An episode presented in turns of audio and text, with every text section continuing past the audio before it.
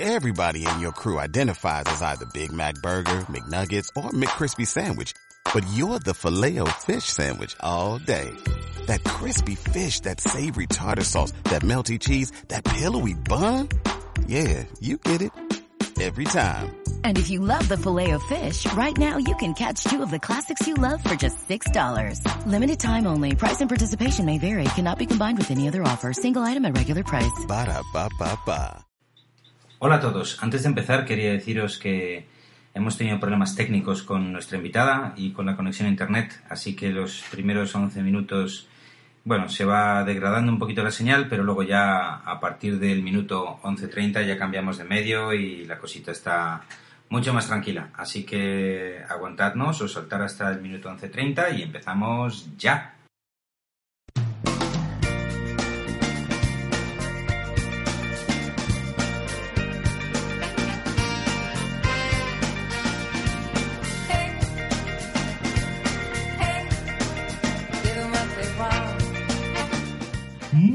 Muy buenas tardes, días, noches, madrugadas, a cuando quiera que escuchéis esto. Les habla Luis Masiebra desde Aranjuez. Hola, hola, yo aquí Ana Cruz, recién llegada del gimnasio. Ea, muy bien, cariño. ¿eh? Se está poniendo frondosa y estilosa. Frondosa, Y no, cariño. Yo creo que es la primera vez. Es- me estoy entrenando para hacer fotografía infantil. Tú piensa. Spinning para hacer fotografía a los niños. Y body pump para cargar con las cámaras. Qué bonito, qué bonito. Yo mientras hago sofabol y, y barrabar. bueno, yo creo que hoy es la primera vez en, en todo el tiempo que llevamos con el podcast que eh, el- los hombres estamos en inferioridad numérica. Ostras, es verdad. Sí, mi amor. Pero tu cariño vales por dos. Gracias, mi amor. Pero tienes toda la razón del mundo. Hoy tenemos al otro lado del micrófono a... ¿Quién está por ahí? Hola, ¿qué tal? Hola, hola. Eres la, la, la invitada misteriosa por ahora. Sí, la enmascarada, la enmascarada. Sí, solo puedo decir que yo soy una fotógrafa que llevo veintitantos años de profesión. Ay, es poco, no te puedes imaginar la edad que tengo. Veintitantos. Bueno, depende. Si empezaste con tres años, aún no has cumplido los treinta. Sí, es que fui muy precoz, ¿verdad? ¿Para qué vamos a engañarnos? Y luego, eh, ¿qué más puedo decir? Que no me quite la máscara. A ver, a ver, a ver. ¿De dónde eres? Mm, ¿De dónde eres? Pues soy de un pueblecito de Alicante, eh, hago mucha fotografía de niños. Bueno, ya está. Yo creo que ya me quita la máscara totalmente. Creo Yo, que- yo creo que sí. Morena, rubia, ojos azules. Es verdad, es verdad, Morena, Rubén, es verdad, des- descríbenos, porque seguro que hay gente que todavía no ha caído. ¿Cómo eres físicamente? Ah, no, pues mira, si mi pelo son como muelles por todos sitios. Estoy cubierta de muelles toda la cabeza. Toda llena de rizos. Además, no todos los días salen muelles, otros días salen pelusas y pelumbas. O sea que mi pelo es libre. Todo el mundo ya me tiene que conocer por ahí. Bueno, con todos ustedes, señores, la gran Pepa Valero. Hola. Hola, Pepa, ¿cómo estás? Muchísimas gracias por venir a nuestro podcast. Es un placer y un honor tenerte aquí. Para mí sí es un placer, mucho más.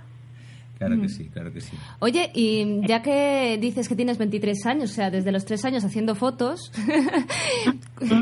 yo ya te iba a preguntar cuándo hiciste tu primera foto, pero ¿tú tienes ese recuerdo de la primera vez que estuviste con una cámara haciendo fotos? Sí, sí, tengo recuerdo. Además, era pésima haciendo fotos. Mi padre tenía perros, bueno, perros, eh, tenía galgos, que ahora ya se ven tan pocos por ahí. Pues él tenía galgos y, de- y teníamos una, una cámara de esas que llevaba un botón verde. O sea, era sencilla, sencilla, sencilla. Un botón verde, aprietas y fin. Ni el Y- y ni el off, ni nada. Sin embargo, yo cortaba cabezas, pero, pero a diestro y siniestro. No había manera humana de que yo hiciera una foto bien. Y esos son mis primeros recuerdos ¿eh? como fotógrafa. ¿Eh? Como lo- los primeros hice como fotógrafa era haciendo mm, la- las fotos de los perros de mi padre, todos sin cabeza. O sea, bonito, o primero matando, por si acaso, ¿no? sí, sí, cortando cabezas, como la reina de corazones, sin a lo grande, a lo grande.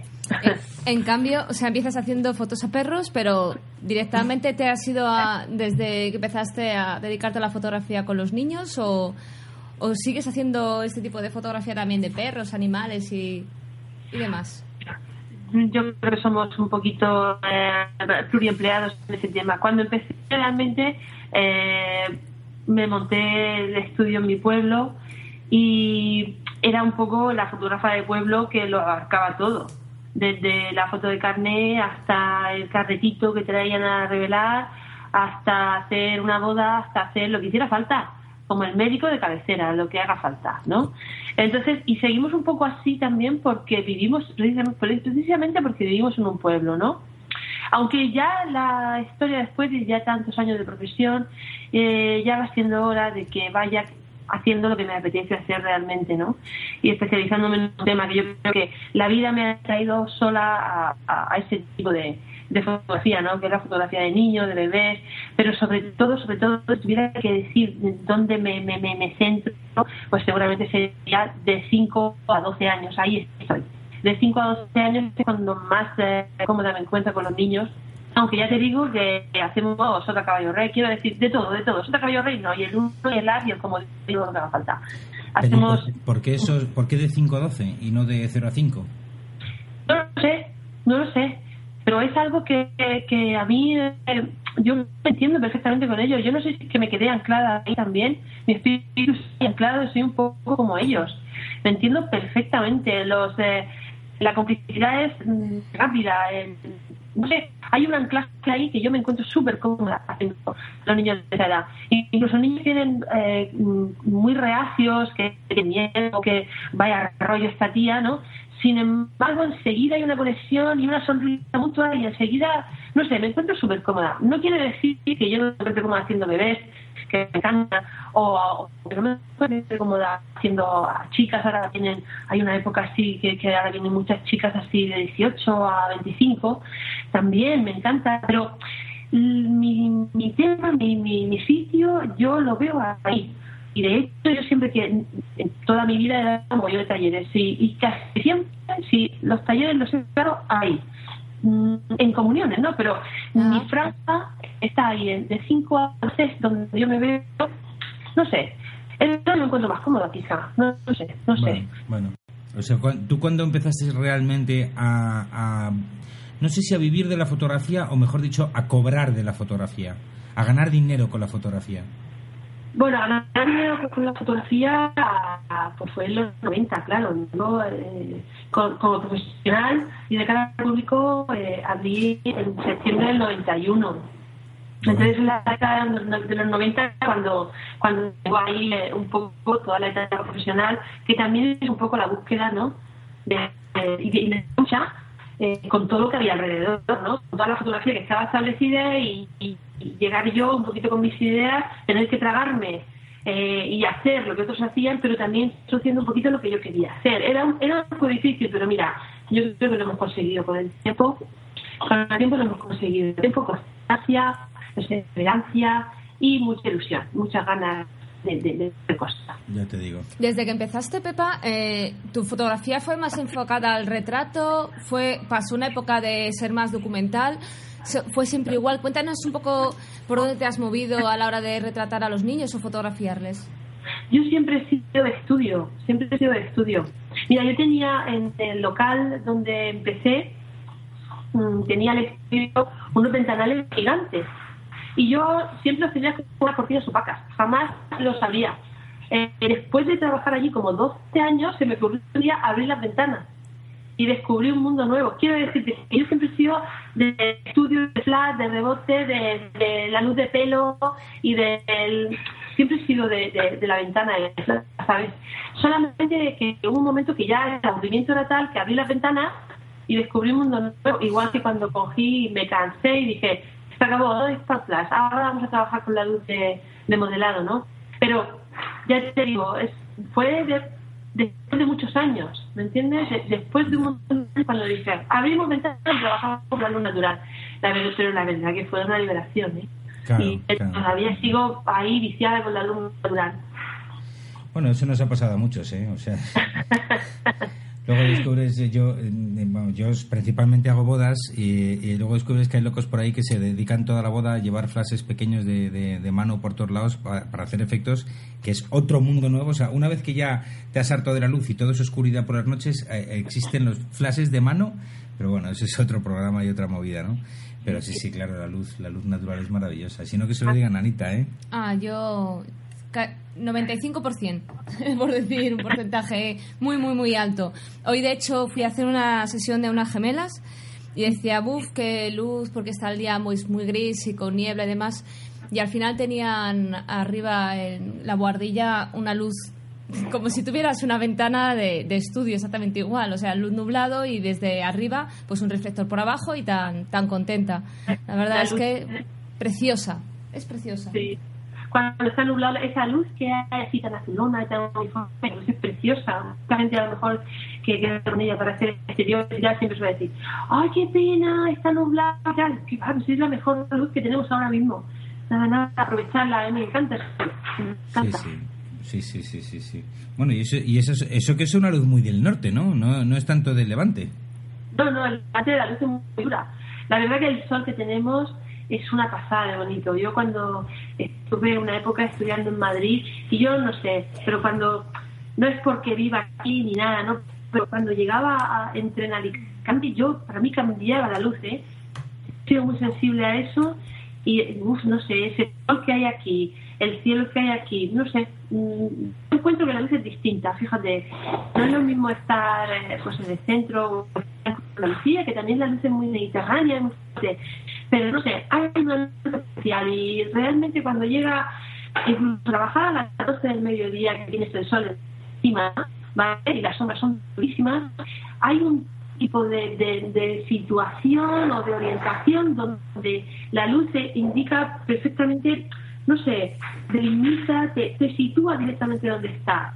No sé, no sé explicarlo bien, pero soy, soy grande para eso. Ese tipo de luz me encanta. Ya te digo, ya te digo. Oye, Pepa, perdona que te vuelva a cortar, pero voy a hacer una prueba a ver cómo se está grabando esto porque te vimos súper entrecortado. Cuéntanos un poquito por aquí a la hora de trabajar qué haces. Pues hago un poquito de todo, ¿eh? depende de lo que me apetezca. Yo funciono con el tiempo, lo que me apetezca. En primavera me apetece totalmente, cosas totalmente distintas que me pueden apetecer en invierno. Eh, ahora, por ejemplo, que está toda la campaña de Navidad, suelo trabajar con luces pues, más cálidas, más cerradas, eh, pero también soy muy fiel a casi siempre un punto de luz, ¿eh? un punto de luz y reflectorio, para eso soy muy sencilla, pero porque no veo ya demasiadas luces, ¿no? muchas luces no las veo en la foto. Eh, no sé, me gusta trabajar con pocas luces.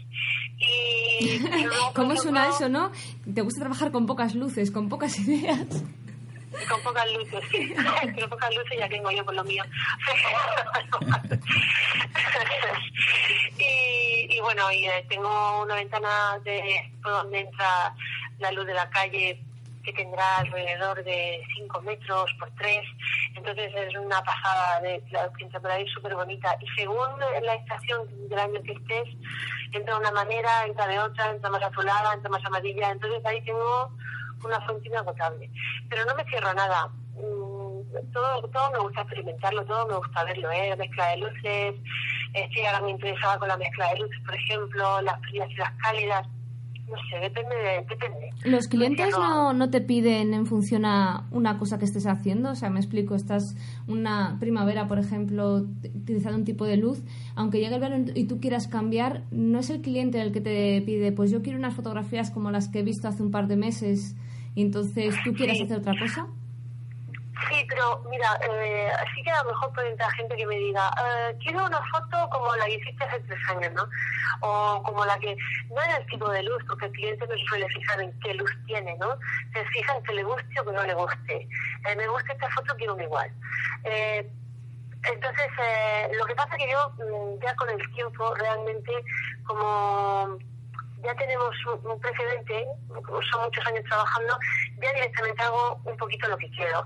Si hay un cliente que me dice, pues, eh, mira, es que quiero una foto como la que hiciste, que estaba oscurito el fondo, lo que sea, o venga, te hago esa, pero ahora a partir de aquí, deje lo que me da gana. Yo funciona mucho de tripas, ¿me entiendes? Visceralmente, yo soy muy visceral, entonces solo trabajar lo que me apetece porque es lo que funciona al final, ¿sabes?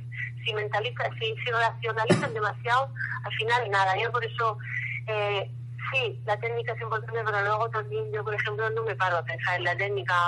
Suelo disparar lo que me apetece y, y, como yo me encuentre cómoda. Yo suelo decir, además, que se dispare sintiendo. O sea, cuando sientes el momento, es el, momento de disparar. ¿Es eso lo que quieres decir? Sí, yo siempre he sentido mucho el momento mágico. Hay veces que estás eh, disparando, pero de repente hay una conexión.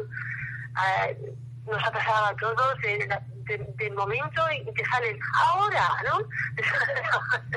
Te sale, ahora, ahora, ay, ay, ay, te sale esa expresión y es porque surge, surge el momento, hay un momento de conexión entre, entre la persona que viene delante de la cámara y tú y ese momento hay que aprovecharlo, yo no puedo pararme a ver lo que llevo puesto, no, no me paro a, ver nada, luego ya veremos, pero me gusta disfrutar disparando, me gusta disfrutar editando, me gusta disfrutar maquetando, lo único que intento es disfrutar mucho mi trabajo, jugar a pasármelo bien. Bueno, pero eso también es más, en, digamos, en, el, en, la fotografía documental, ¿no? Porque en, la, en, la, en la de estudio también te ocurre eso. O sea, hay un momento mágico en el, en el estudio.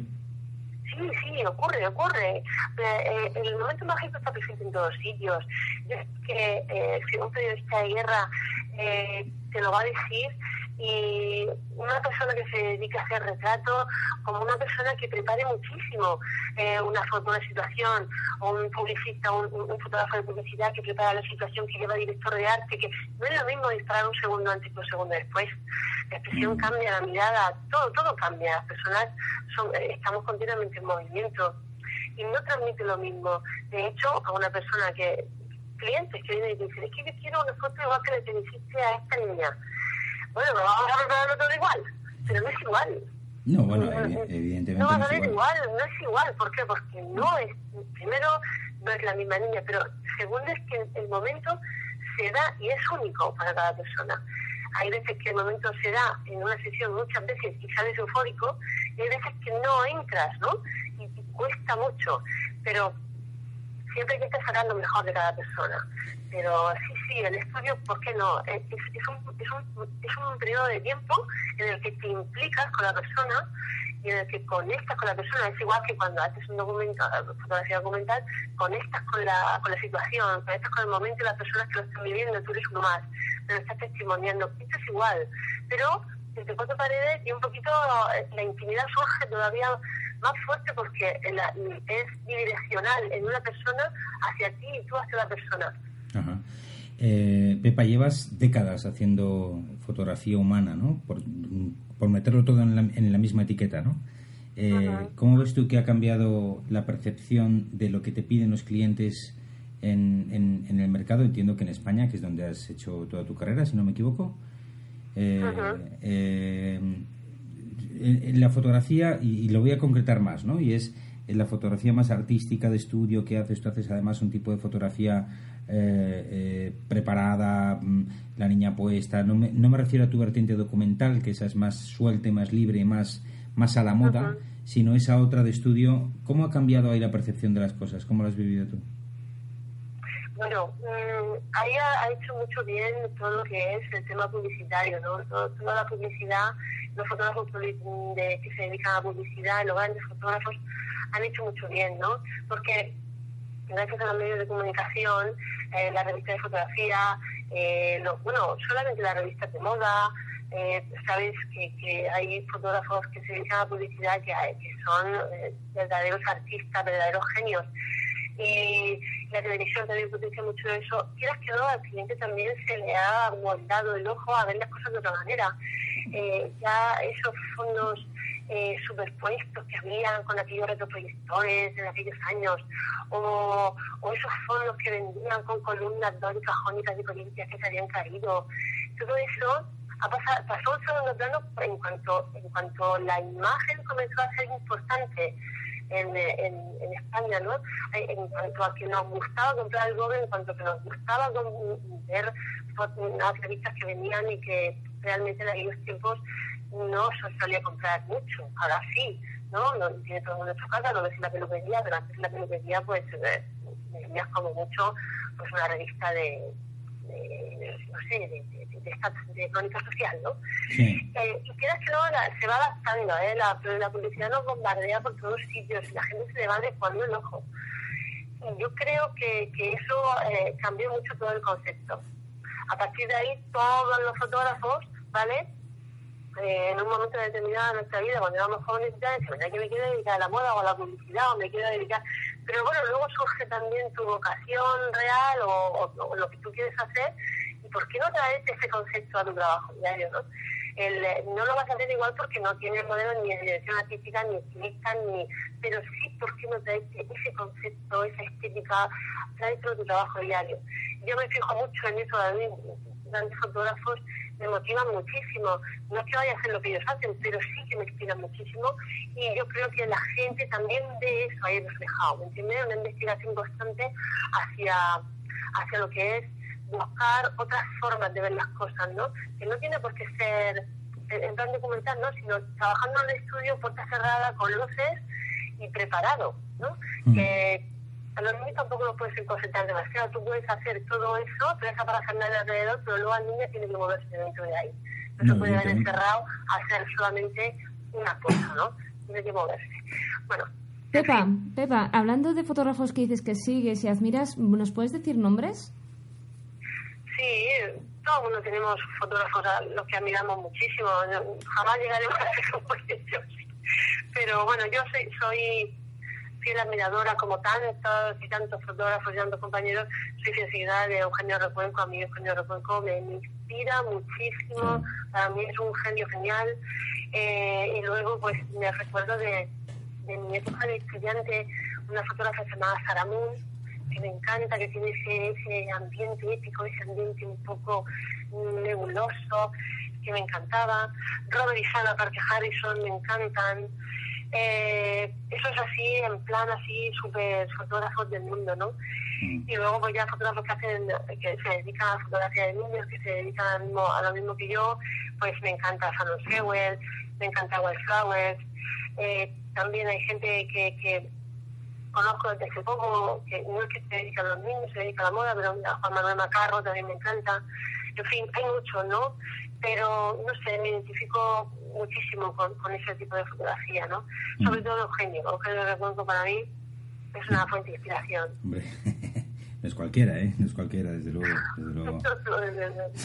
es que, claro, traes un Eugenio Recuenco a hacer fotografía infantil, o sea, intentar adaptar esos conceptos a la fotografía infantil no es nada fácil, ¿no? no es fácil, pero sin embargo el mundo tiene mucho de, de utiliza muchos conceptos muy infantiles, no sé, a mí me, me, resulta todo ese tema, todo ese trabajo que tiene sobre el circo y lo repite y lo repite y lo repite, a mí me resulta súper atractivo, además que no tiene nada que ver uno con otro, un mismo tema lo repite y lo repite, pero no tiene nada que ver. Mm. No sé, yo siempre he visto que, yo siempre he trasladado mucho a, a, mi, a, mi forma de trabajar, no es igual, pero sí trasladado mucho. Sí, bueno. Oye, ¿cómo planificas tus, tus eh, sesiones de estudio, sobre todo? O sea, el concepto de la sesión que vas a hacer, eh, ¿lo intuyes, lo preparas, lo preparas con el cliente, lo preparas sola? ¿Cómo, cómo funciona todo, todo ese previo? Eh, si alguien, normalmente el cliente eh, pasa antes y me dice lo que quiere.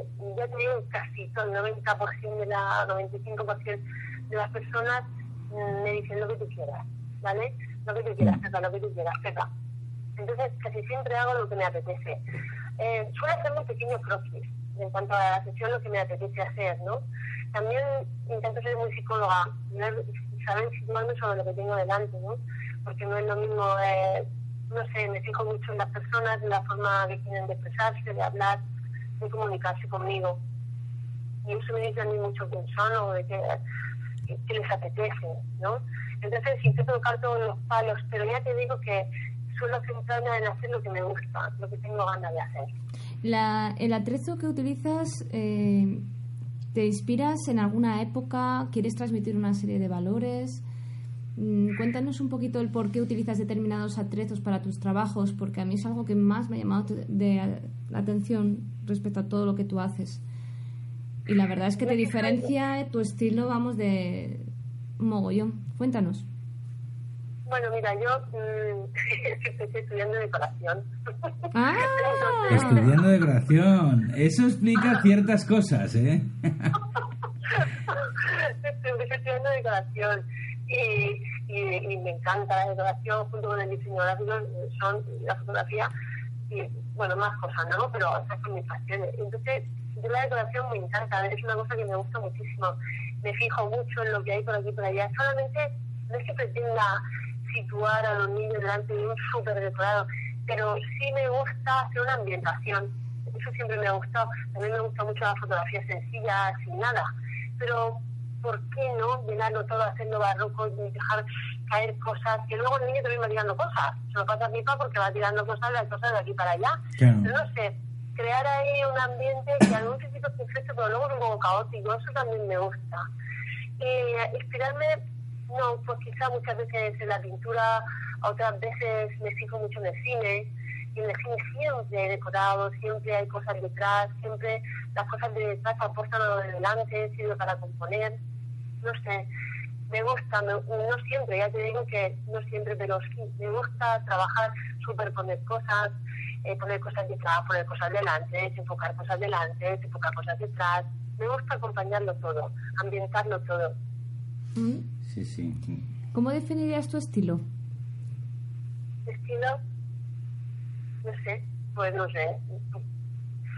Yo siempre he dicho que no tengo estilo, ¿sabes? Siempre he dicho que soy un poco psicópata para eso. hoy, soy doctor Kitty y mañana Mr. High. No, no lo sé.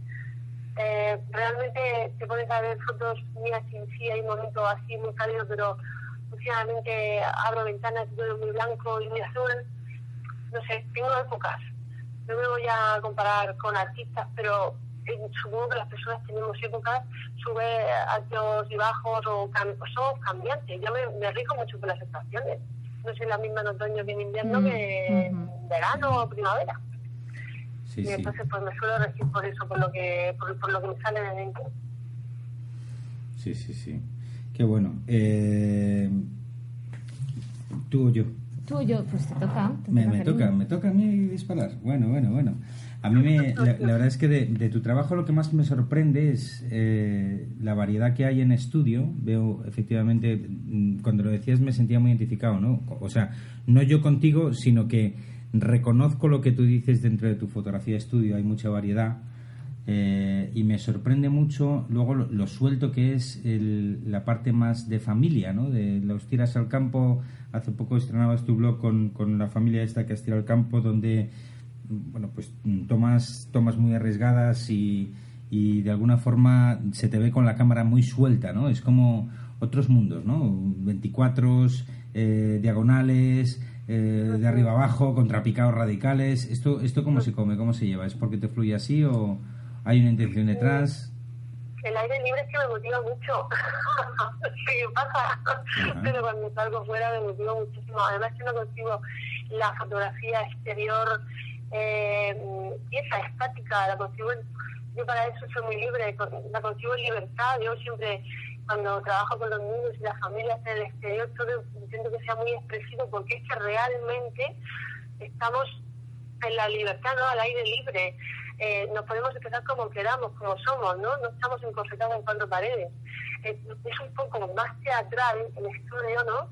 Y el, y el exterior es, es como más eh, espontáneo, ¿no? De hecho, eh, me pasa que cuando los críos pequeñitos, sobre todo estos de tres años que empiezan a tener mucho miedo de todo, pues entonces cuando los meten dentro del estudio, yo procuro cerrar la puerta un rato después de que estén dentro. Solo entrar, dar todas las luces, que ellos entren y, que, cerrar la puerta la cierro al rato, porque lo que no quiero es que se sientan encerrados. Realmente, los fríos me miran, entre que me ven con la caja de estas de cuadros, los pelos que llevo siempre, lo fuerte que hablo, y los que yo se quedan diciendo, ¿de dónde habéis sacado esta persona o, esta cosa?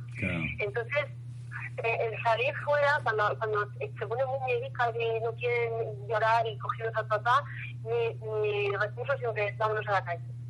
Vámonos a la calle, ¿por qué? Porque en la calle no hay encerramiento posible. La calle es se siente libre. Yo voy detrás de él y él me va, nos vamos permitiendo, ¿no? El acceso el uno del otro. Mientras que en cuatro paredes cerrar la puerta, eh, crío se, se suele sacar su autodefensa, ¿no? Y entrar hacia él cuesta mucho más por eso esa, en un momento determinado salgamos a la calle. Pero vamos, que te quiero decir que cuando estoy fuera yo me siento un poco como ellos, un poco, pues eso, disfrutando un poco del ambiente, del aire libre, el sol. Es una suerte salir trabajar día de primavera, es una suerte. Yo se lo digo mucho a la, a la chica que venía a ayudarme. Digo, quedaba con los clientes en la playa sobre las nueve y media de la mañana y cantábamos ahí un montón de trastos y tal. Qué bueno. Y, nos sentábamos en la luna allí a esperar que llegara la familia con la que habíamos quedado y tal, y eso en serio. Digo, esto es una suerte, te das cuenta, una suerte levantarte, ir a trabajar, sentarte en la luna, mirar la playa, es una suerte. y realmente también intento plasmar eso, ¿no? La, la, la suerte que tenemos de trabajar ahí en libre y disfrutar los parajes, porque tampoco es que vamos a, a, a cualquier sitio, vamos a sitios súper bonitos, o sea que es una suerte. Oye, Pepa, eh, ¿cómo ves a, dentro de la fotografía infantil, que es tu campo, que llevas tantos años trabajando, a fotógrafos infantiles en España que hacen el mismo tipo de fotografía? No estilo, pero sí que hace fotografía infantil. ¿Cómo ves tú al resto de compañeros?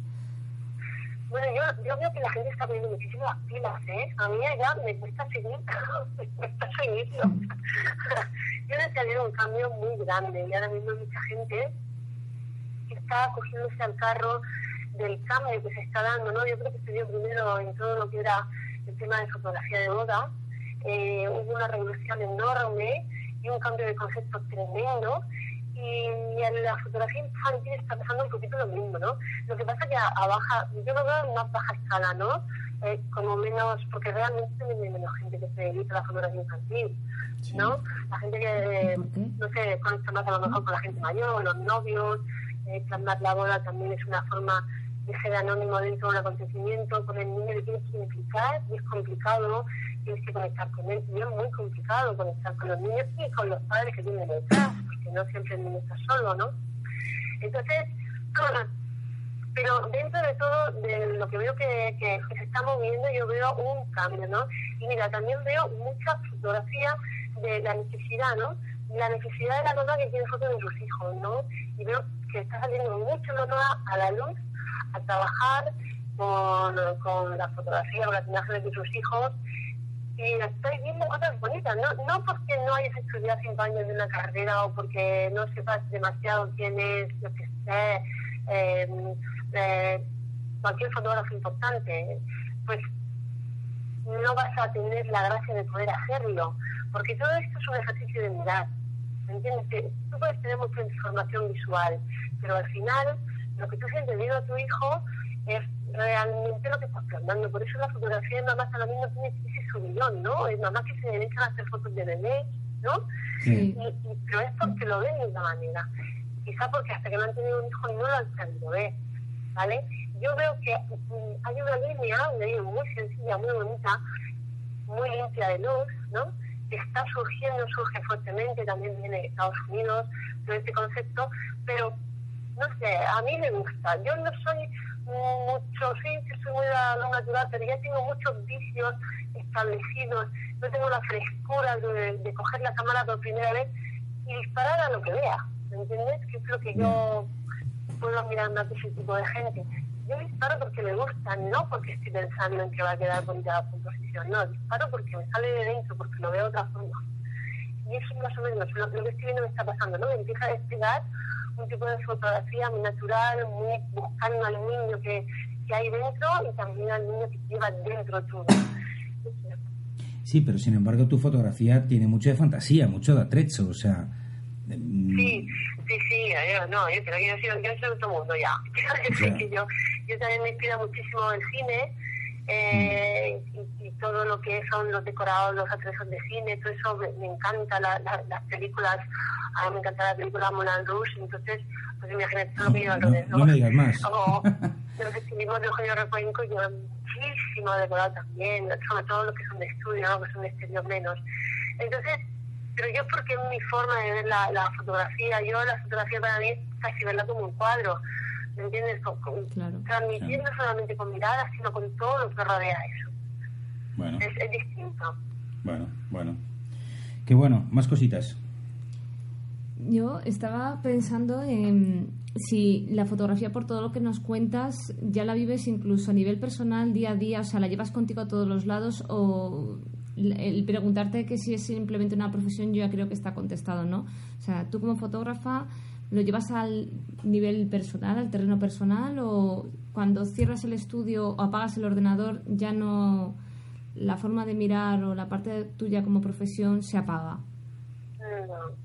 Yo, cuando apago el ordenador, intento no hablar de fotografía, pero el fotógrafo lo lleva dentro. Eso, eso, sí, eso no se puede separar de ti la vida la, la ves a través de la cámara.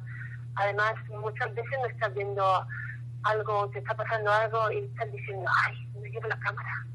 Porque realmente lo llevamos dentro, no, no, no podemos despegarnos de eso. No pueden decir, yo ahora me desconecto y soy Pepa la que está por casa. Sí, soy Pepa la que está por casa y me cojo el iPad y estoy viendo en Pinterest las imágenes, o me pongo una peli porque resulta que me encanta la peli esta, porque, en fin, no, lo llevas dentro.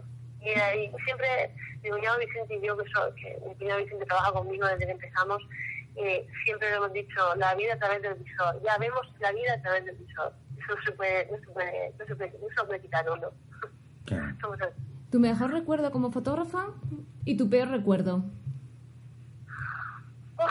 mi mejor recuerdo, no sé, cada vez que hay un reconocimiento, yo soy muy suertuda para el tema de esta profesión y a lo mejor sin darme cuenta, pues a lo mejor alguien que yo admiro mucho y me da a lo mejor corte que, me, que se dirija a mí, oh, eso me quedo totalmente diciendo, Dios mío, y que me llame por mi nombre, y me, muchas veces digo, Dios mío, qué suerte tengo, no sé. Mm, y, y, luego, no sé, todos los amigos que tengo en la profesión, que son tantos y, y, que me quieren tanto y lo quiero tanto, eso es lo mejor que tiene realmente la profesión, los clientes que al final son amigos, que vienen y vienen, pero ya te digo que ya no son clientes, sino que son amigos, saben de su vida, saben de sus batallas, no sé, eso es lo mejor, ¿no? Lo peor, pues no sé, lo peor es cuando, cuando te dicen que un hijo tuyo no vale, no está preparado para salir a la calle. Las fotografías son como hijos nuestros, nosotros los parimos, porque lo vemos así. Y cuando te dicen que una hijo tuya no, no, no está, o, o cuando te dicen, mira, esto no me gusta, no es lo que esperaba de ti. Eso quizá es cuando, cuando, te tocan a un hijo, es cuando dices, bueno, entonces, pero de eso no nos equivocemos, de eso hay que aprender, es lo que nos hace evolucionar, es lo que nos hace crecer, lo que nos hace hacernos fuertes. Sin eso no seríamos lo que somos, ¿vale? Y luego, pues, eh, eso quizá es lo peor. Lo, lo demás, bueno, y las horas y las horas y las horas te dedicas a esto y te quitas muchas veces de estar con los tuyos. Pero no se puede decir que sea totalmente tan malo, ¿no? Tienen, mejor, tienen más cosas buenas que malas. ¿Tú eh, crees que se vende poca se vende poca fotografía infantil en España? Sí, creo que se vende poca. Y, y es un tema tan, tan, tan, tan potencial. O sea, se podría vender tanta fotografía infantil o sea, yo lo tengo claro que las mamás han empezado a hacer porque había una carencia. Mm. Yo, el mercado es el que te va poniendo, el que te va exigiendo. Los mejores productos que he tenido yo no los he pensado yo, me los ha pedido el cliente. Me, ha sido la necesidad, ¿vale? Y eso es lo que está pasando. Hay mucha gente que se dedica a hacer fotografía porque no hay mercado. No hay, no sabemos quizá todos los que estamos en este mercado ponernos en situación de hacer una fotografía que cobran necesidades ¿no? de, de, en cuanto a fotografía infantil, a, en cuanto a la que la gente quiere de fotografía infantil. ¿no? Y es un mercado mm, pero, pero que se podría explotar al máximo, o sea, porque tú, ¿vale? Cuando te casas o cuando haces una sesión de fotos, una persona adulta, ¿vale? Siempre se ve fallos, nadie se ve bien en las fotos, sin embargo a tu hijo lo ves siempre precioso. Entonces, ¿por qué no sabemos rentabilizar eso? Bueno, ahí estás dando en, una clave de mi pregunta. Es decir, aquí básicamente solo pueden fallar dos cosas. Que la gente no sabe qué pedir, o no tiene cultura visual, o no tiene cultura estética, o como quieres llamarlo, o que nosotros los fotógrafos no sabemos qué ofrecer. Pregunto. Sí, realmente muchas veces estamos perdidos las dos partes. Ahora, también te digo que, que, la, gente de la calle ahora mismo, con, los, con la, el acceso que tenemos, Internet ahora mismo es la herramienta más potente que hay a la hora de... Yo tengo clientes que llevan en su iPad imágenes, imágenes, imágenes, imágenes. Me asesinan a mí.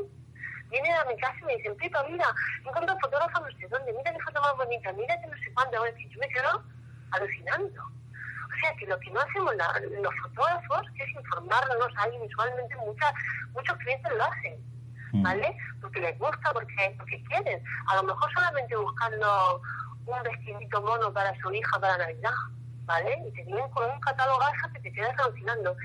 ¿Y qué pasa? Que ese cliente de esa cosa, ese, ese, esa foto de ese catálogo, dice, te encanta. Y viene y te la trae a ti. Y a qué te la trae a ti, a que házmela. Es, la necesidad está y existe, ¿vale? Pero yo creo que nosotros muchas veces no estamos a la altura. Muchas Mm. veces yo, yo pienso que somos tantos que podríamos estar especializados cada uno en un tema. ¿Vale? Cada uno en un tema podríamos ser. Unos en estudios, otros en exterior, otros en blanco y Sí, negro. verdad. Podríamos ofrecer la bomba limonera en cuanto a, a fotografía infantil. Además, un mercado tan, tan, tan, tan potencial, tan, tan potente. Sin embargo, muchas veces nos perdemos en el sexo de los ángeles y se nos escapa por todos sitios. ¿Qué razón Tenemos tienes? que aprovechar. Ah, perdona. No, no, ¿qué razón tienes, Pepa? Eh, yo lo veo exactamente igual. Yo me pierdo dentro, dentro de la fotografía infantil. Digo, por favor, que dé cosas. Yo no abarco tanto, tengo que centrarme un poco más incluso. Y, y, y te vas centrando, te vas centrando y dices, no puede ser, estoy abandonando áreas, aunque sea solo por edades, y te vuelves otra vez a, cen- a centrar pensando que te centras y te estás diluyendo en la cantidad de cosas que hay que hacer dentro de la fotografía infantil. Ah, es verdad, ¿eh? Es así, no hay que marearse. Llegaremos a eso, ¿eh? Llegaremos a que nos especializaremos. Lo que pasa es que vamos lentos. En la cabeza del español es muy dura. Hay que darnos muchos mochazos hasta que nos demos cuenta, ¿vale? Pero cuando, Qué nos bueno. demos cuenta, cuando nos demos cuenta será glorioso. Y hay que especializarse. Yo yo soy, yo, yo defiendo eso. Yo estoy en un pueblecito y no estoy especializada. Mi lucha es esa. Mi lucha es especializarme en lo que quiero hacer. Y, y yo he definido muy bien la franja de límites que quiero hacer. ¿Me entiendes? Yo puedo ser recién nacido, pero no termino de dominarlo al 100%. Fíjate, a mí me gustan más eh, los bebés y los niños hasta los 5 años. Mm, los niños de ¿Perdona? 2, 3, 4, 5 años me encantan. Me, Sí. En cambio, mira, yo te pasaría después a los niños de 5 años, ¿sabes? Te diría, bueno, ya he pasado esta etapa contigo, vete con Pepa. Yo, por ejemplo, eh, con los niños de dos años, con la etapa esa del no, llega un momento que se nos acaban los recursos. Tengo kilos de lacasitos y con los lacasitos me los traigo a camino. Pero, pero por eso a lo mejor me gustan mucho los de 5, 6, 7, 8, 9. Porque son, bueno, los de 8, 9, 10, son pequeños, pequeños a- ¿no? Son, son mantienes una conversación perfectamente con ellos es una pasada. Y, y luego los de 5 son ya mm, igual, ¿no? Me entiendo perfectamente con ellos, puedo también mantener una conversación a su nivel, les encanta disfrazarse, que a mí es algo también que me encanta, eh, no se cansan fácilmente, eh, si tienen un buen descanso, tienen, no, no están malitos, y llevan una merienda, eh, podemos estar todo el día y es, eh, es algo increíble con ellos. Yo disfruto muchísimo con, esa, con esas edades. Eh, que no, di- que no puedo decir que yo no disfrute con los niños de 0 años hasta 5, Ya. por supuesto, disfruto de ellos un montón. Pero solamente digo que es esta franja la que yo me siento más cómoda. Y bueno. deberíamos de luchar cada uno por su especialidad. Por eso, porque la oferta sería mucho más amplia. Eh, Pepa, ¿a ti qué se te da mejor cuando vas a coger la cámara en la mano? Me gustaría, nos gustaría saber qué se te da mejor y qué se te da peor a la hora de hacer una sesión. A la hora de hacer una decisión que se me da peor, y Sí. que se me da mejor. Yo creo que se me da bien eh, el, el conectar con la familia y con, el, y con los niños, ¿no? El, el provocar la risa es algo que no, no me cuesta que al final todo el mundo salga en la, en la foto con mucha sonrisa, con todos eh, un poco entre... hacer sentir cómodo, quizá, ¿no?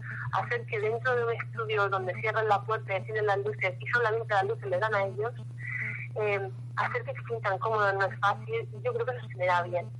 De hecho, cuando entran, lo primero que salgo a hacer es la familia, y con la familia lo que intento solamente es traquelar los miedos, romper los miedos y las barreras que hay de ellos a mí y de mí hacia ellos, ¿no? Por eso los hago saltar, los hago gritar, cada uno tiene que correr hacia, tú corres hacia papá y tú hacia mamá, ahora todos hacia todos, ahora tenemos que tener un apretón, cuando lleguemos al final tenemos que arrodillarnos, todo este juego Claro. hace que se rompa el miedo inicial. Entonces yo creo que eh, eso se me da bien, que, que se sientan cómodos. Lo que peor se me da, que no sé, que no sé parar, que no sé contar, no sé- no sé cuándo tengo que contar.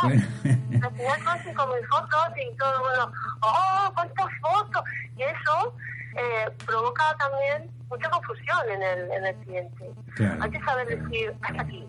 Porque sí que le estás disfrutando y estás diciendo, bueno, si no la quieren ellos, la quiero yo. Y si esa foto no la quieren ellos, la quiero yo. Bueno. Sí. Bueno, Pepa, cuéntanos un poco todo el tema de los workshops. Es decir, ¿estás ahí. ¿Desde hace cuánto estás formando a la gente en, en- haciendo talleres? Pues los primeros talleres los di en el 2002. 2002 creo que fueron. Empecé eh, por, porque me lo pidieron las asociaciones eh, que pertenecían a FEFI, o que pertenecían a FEFI, empezaron a llamarme para dar, para dar talleres. Ajá. Eh, en un principio con mucho miedo, ¿eh? Con mucho miedo. Pero no te creas que a mí me gusta dar workshop, no, es lo mío tampoco. Yo mira que hablo, ¿eh? Hablo muchísimo. Pero no es lo mío, no es lo mío. Yo no soy muy académica, yo soy un poco caótica. Y el, y el dar, el, el llegar, yo, yo soy, tengo muchos sentimientos, soy muy visceral, ¿vale? Yo mm, trabajo mucho de corazón y de tripas, entonces explicar eso es muy difícil. Cuando, cuando a lo mejor tienes que hacer una sesión y tienes eh, 70 personas detrás mirándote, pues es muy 70. complicado. Vale, 70. complicado. Oye, Claro, en los talleres. Fuera de tu casa, fuera de tu luz, y es muy complicado poder llegar a conectar con la persona que tienes enfrente y poder disfrutar de lo que estás haciendo. Encima tienes que estar explicando Claro. lo que estás haciendo. Es muy complicado. Es muy complicado. ¿y por qué lo sigues Yo- haciendo entonces? Deja de hacerlos. ¿Eh? Deja de hacerlos entonces. Pues eh, mira, eh, este año voy a hacer en casa y, yo no quiero hablar fuerte porque luego siempre pasa algo, ¿no? Pero mm, yo por lo menos en casa va a ser ya el último que dé. Por lo menos en, aquí de dos días va a ser el último que dé porque mm, me supone que cuando, cuando tengo que hacer el workshop tengo que cambiarlo todo, lo doy en el mismo estudio y, y lo transformo todo, ¿vale? Para poder albergar ahí pues a 12, 15 personas que son los que vienen para poder colocar la pantalla. Eh, no sé, tengo que transformar bastante. Es, es un trabajo un poco titánico. Más los nervios que pasas, porque todo el mundo tiene que estar cómodo. Todo el mundo tiene que estar, Claro. dormir en, un sitio cómodo también, porque aquí en, en este pueblo no hay hoteles. Tengo que llevarlo a pueblos de alrededor a que duerman. Es un poquito... Un poco- lo tuyo es un poquito odisea, ¿eh? ¿Eh? Es Que un poco lo- es muy odisea. Sí, sí, lo tuyo es un poquito odisea. Sin embargo, luego pues todo el mundo se va contento porque como pasan el día aquí, o sea, salen del hotel, se vienen a casa y estamos ya todo el día juntos, ¿no? Incluso ya acaban después de cenar. Pues ahí hay una convivencia fuerte, realmente, y al final, pues claro, la gente, pues al principio no, pero luego la gente empieza a sacar ya sus temas diarios, incluso, bueno, pues sus, sus neuras o sus manías, ya se crea ya una terapia de grupo, ¿no? Que, es lo que siempre digo yo, que a vosotros no venís a aprender fotografía, lo dices en terapia, siempre, siempre. La gente viene a hacer terapia, a coger fuerzas para enfrentarse a una campaña determinada. Oye, Pepa, eh, yo sí que tengo especial interés en preguntarte una, una pregunta, o sea, en preguntarte En una preguntarte una sí, pregunta, claro, mi amor. ya lo sé, Qué cariño. impresionante. Tengo ganas de comer. No me Pregúntale una respuesta, a lo mejor. Bueno, va- vamos a preguntarte una pregunta. Vale, yo responderé una respuesta. Ahí está, ahí está. Si alguien te pidiera que le dijeses eh, qué tiene que evitar para ponerse a hacer en fotografía infantil, o sea, viene una persona y dice, yo quiero empezar con la fotografía infantil, he hecho algunas cosillas, hago algunos trabajillos, pero ¿qué es lo que tengo que evitar para poder tener éxito, mejorar, crecer, tener mis clientes? Pues a lo mejor lo que tienes que evitar, no voy a decir que tengas que evitar nada, bueno, tienes que evitar siempre el pensar que lo sabes todo ya, el pensar que tú estás por encima del de enfrente, eso tienes que evitarlo, por supuesto, pero para hacer fotografía infantil tienes que estar dotado de un grado de paciencia alto, Paciencia. Grado de paciencia No Grado de los paciencia. Oye, es- está bien, está bien. Características de un fotógrafo para hacer fotografía infantil. Paciencia alta. ¿Qué más, Pepa? Paciencia alta. Sentido del humor.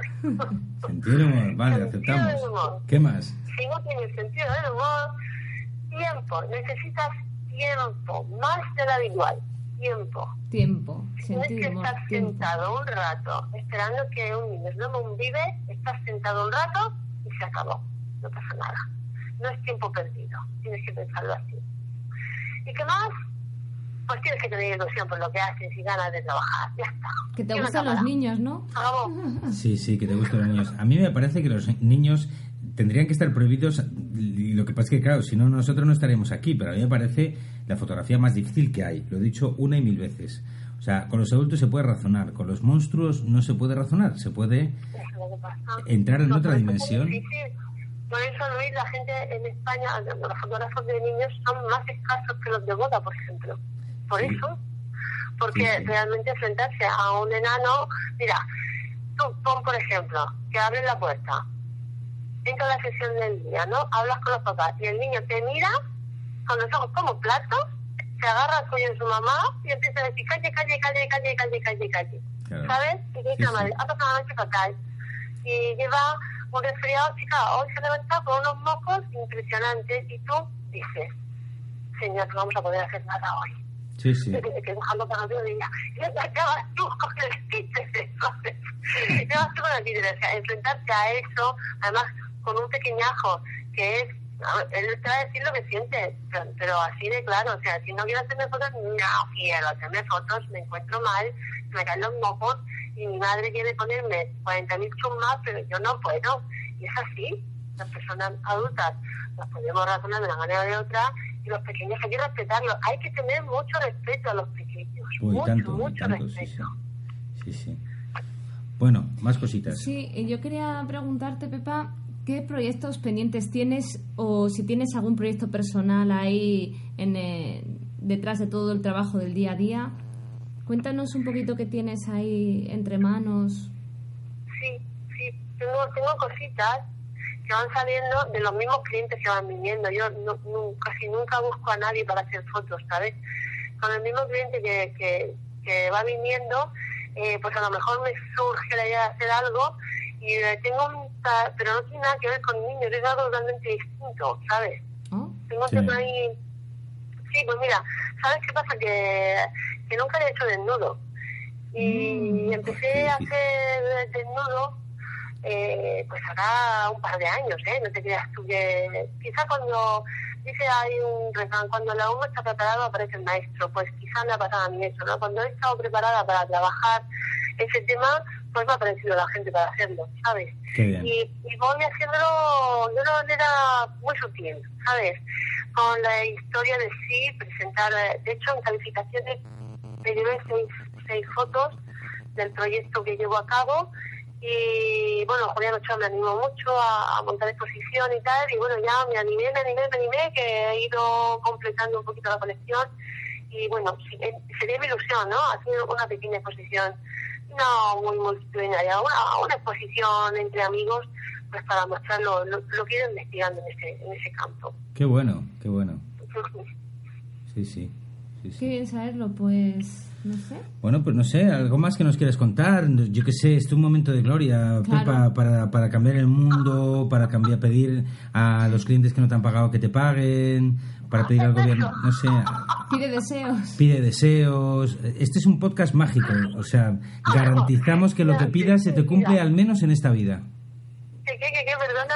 Que este es un podcast mágico que lo que sí te aseguramos es que lo que pidas se te cumple en esta vida. Qué bien, fenomenal, voy a pensarlo bien. A ver, no, mira, es una cosa, eh, eso lo tengo claro, fíjate. Eh, yo lo único que le pido a los Reyes Magos, al podcast mágico, a Papá Noel, y a Luis Mayebra y a Ana Cruz, es que yo encuentre el camino para ser feliz. Fíjate. Ole. Oye, no es, no es poco, ¿eh? No, mira, mía. eh, eh, ¿sabes qué pasa? Que tengo claro que no quiero hacer eh, mucha fotografía, mucha cantidad. Ya lo hice. Yo ya levanté en mi momento, me to- ya, ya, ya tuve mi momento de hacer miles de fotografías, de tener muchísimos empleados, de tener muchísima, muchísimo trabajo. Yo ya no quiero eso. Yo lo que quiero es disfrutar con lo que hago. Y, y tener mi tiempo para poder llevar a cabo, por ejemplo, un proyecto personal. eh, y tener, poder disfrutar de lo que hago en definitiva. Entonces, eso es lo que quiero. Quiero ser, quiero ser solvente, tampoco mucho, pero quiero ser solvente y, y quiero Mamá, quiero ser que artista. ¿Te queda eso? Mamá, quiero ser artista. Artista ya es, cariño. Sí, sí, venga, ahora, ahora que puedo. Claro. No, no, ahora que, ahora Ah, que hay no te fastidia. hacer. 25 años después viene con de mamá, si quiero ser artista. qué bueno, qué bueno. Bueno, solo, solo te queda una cosa con nosotros, Pepa, mm, aparte de todo lo que tú quieres extender esta maravillosa conversación, que es que nos digas qué música escuchas y con qué quieres deleitar a nuestros queridos oyentes. Pues eh, yo, yo soy muy musical también, la música me evoca muchas sensaciones, entonces mm, oigo de todo, ¿eh? Eh, De hecho en Spotify tengo una lista que va desde Herodes hasta Pilatos. Quiero decir que, que, que utilizo, yo uso, oh, ay, perdón, escucho música clásica y también no, escucho, escucho a Lori Meyers o a, no sé, o a, ¿cómo se llaman estos? No me acuerdo cómo se llaman, bueno, o Heavy, ¿no? Por ejemplo. Heidi. Pero Heidi. lo que me gusta es nada, que te- no es que me apetezca oír, eso yo para eso siempre soy, no, no, nada académica tampoco. Pero mira, eh, ya tengo varias canciones que, que, que me encanta y que, que yo me siento muy identificada con ellas, pero te voy a decir una. Este, espérate, que voy a ver. Eh, se llama Candy Everyone, every, Everybody Wants, ¿no? Candy Everybody Wants Igual. Mis Maníacos, es que es eh, un disco que sacaron en, en el 92. Fue cuando pues yo había tenido en el 91 y ellos sacaron el disco en el 92. Yo estaba entonces muy, muy empezando y con mucha inseguridad. Y sin embargo, con esa música siempre me sentí súper identificada. Me, me acuerdo cuando compré el disco y lo oíamos y lo oíamos. Y un amigo de, de mi marido, hace poco, me decía, Pepa, ¿qué, no sé qué pasa? Que cada vez que oigo de mis maníacos, yo me acuerdo de ti. Digo, ah, qué bien, pues me das una alegría, porque me siento muy identificada con, con, con ellos. Entonces eh, tienen la, la, la canción esa, Candy Everybody Wants, que, que me recuerda mucho esa época y yo creo que también dice mucho de mí. Pues nada, esto, esto se- es un deseo cumplido, ¿ves? ¿Ves? Es que Sí. aquí cumplimos poco a poco lo que, lo que, ¿cómo es? Lo que prometemos, ¿no? Así Sí, que sí. ahí va Candy Everybody Wants mm, de Pepa Valero Para al- todos. para todos, para el universo entero. Para ellos, para ellas, para, Para los el niños, infinito, para las para el niñas, más allá. para el más allá, para, para los compañeros, para... Para varios planos, porque ahora cambia el mundo. No sé Sí, ahora a partir del 21 nos vamos a la cuarta dimensión. Ay, de verdad que se acaba todo, dicen que se acaba todo. Ay, sí que es una época de cambio, ¿eh? Yo sí que lo noto. Pero claro que lo notas, hay- ¿cómo no lo hay vas a una notar? revolución hormonal del mundo. Hombre, claro. Está bien, está bien. Bueno, Pepa, de verdad, mil millones de gracias por estar aquí con nosotros. Teníamos muchas ganas. Ana tenía más ganas, porque claro, de Yo, sí, Cástale yo, yo estoy, mira, con los pies así temblando, gling, gling, gling, Sí, sí, ella está... de la ilusión que me hacía, la verdad. No le has pedido ningún autógrafo, mi amor, ni nada. Pues yo, justo ya. antes de empezar, estaba por aquí por casa toda temblecosa. Digo, ay, sí, estoy poniendo nerviosa. Dios mío, la verdad que, hombre, ¿sabes qué pasa? Que hablar ahí, eh, sabiendo que hay gente que te escucha, es una responsabilidad. Sobre todo ver lo que vas a decir. Y yo que me enrollo como una persiana y me lío más que una madeja, pues imagínate. Pero muchísimas gracias a vosotros, es un honor y es un lujazo, de verdad, que hayáis pensado en mí para, para poder hacer esta pequeña conversación y nada, muchas gracias a todos. Gracias a ti, Pepa, y a ver si, si esta conversación virtual se convierte en una conversación con cañas de por medio, que es como a mí me gusta hacer las cosas, ¿eh? Y a mí, y a mí, y a mí también. Eso es, eso es. Así que algo más, cariño, ¿quieres decir algo más a Pepa? Tengo hambre. Tengo hambre. pues nada, pues nos vamos a, a cenar todos, que ya es tardísimo, le hemos sacado de sus quehaceres. Pepa, un beso enorme desde Eres, Aranjuez. eres un encanto de mujer. Un abrazo. Muchas gracias. Un beso también para vosotros. Y a todos los que estáis por ahí, os decimos adiós. Adiós. 10,000 Maniacs, Candy Everybody Wants.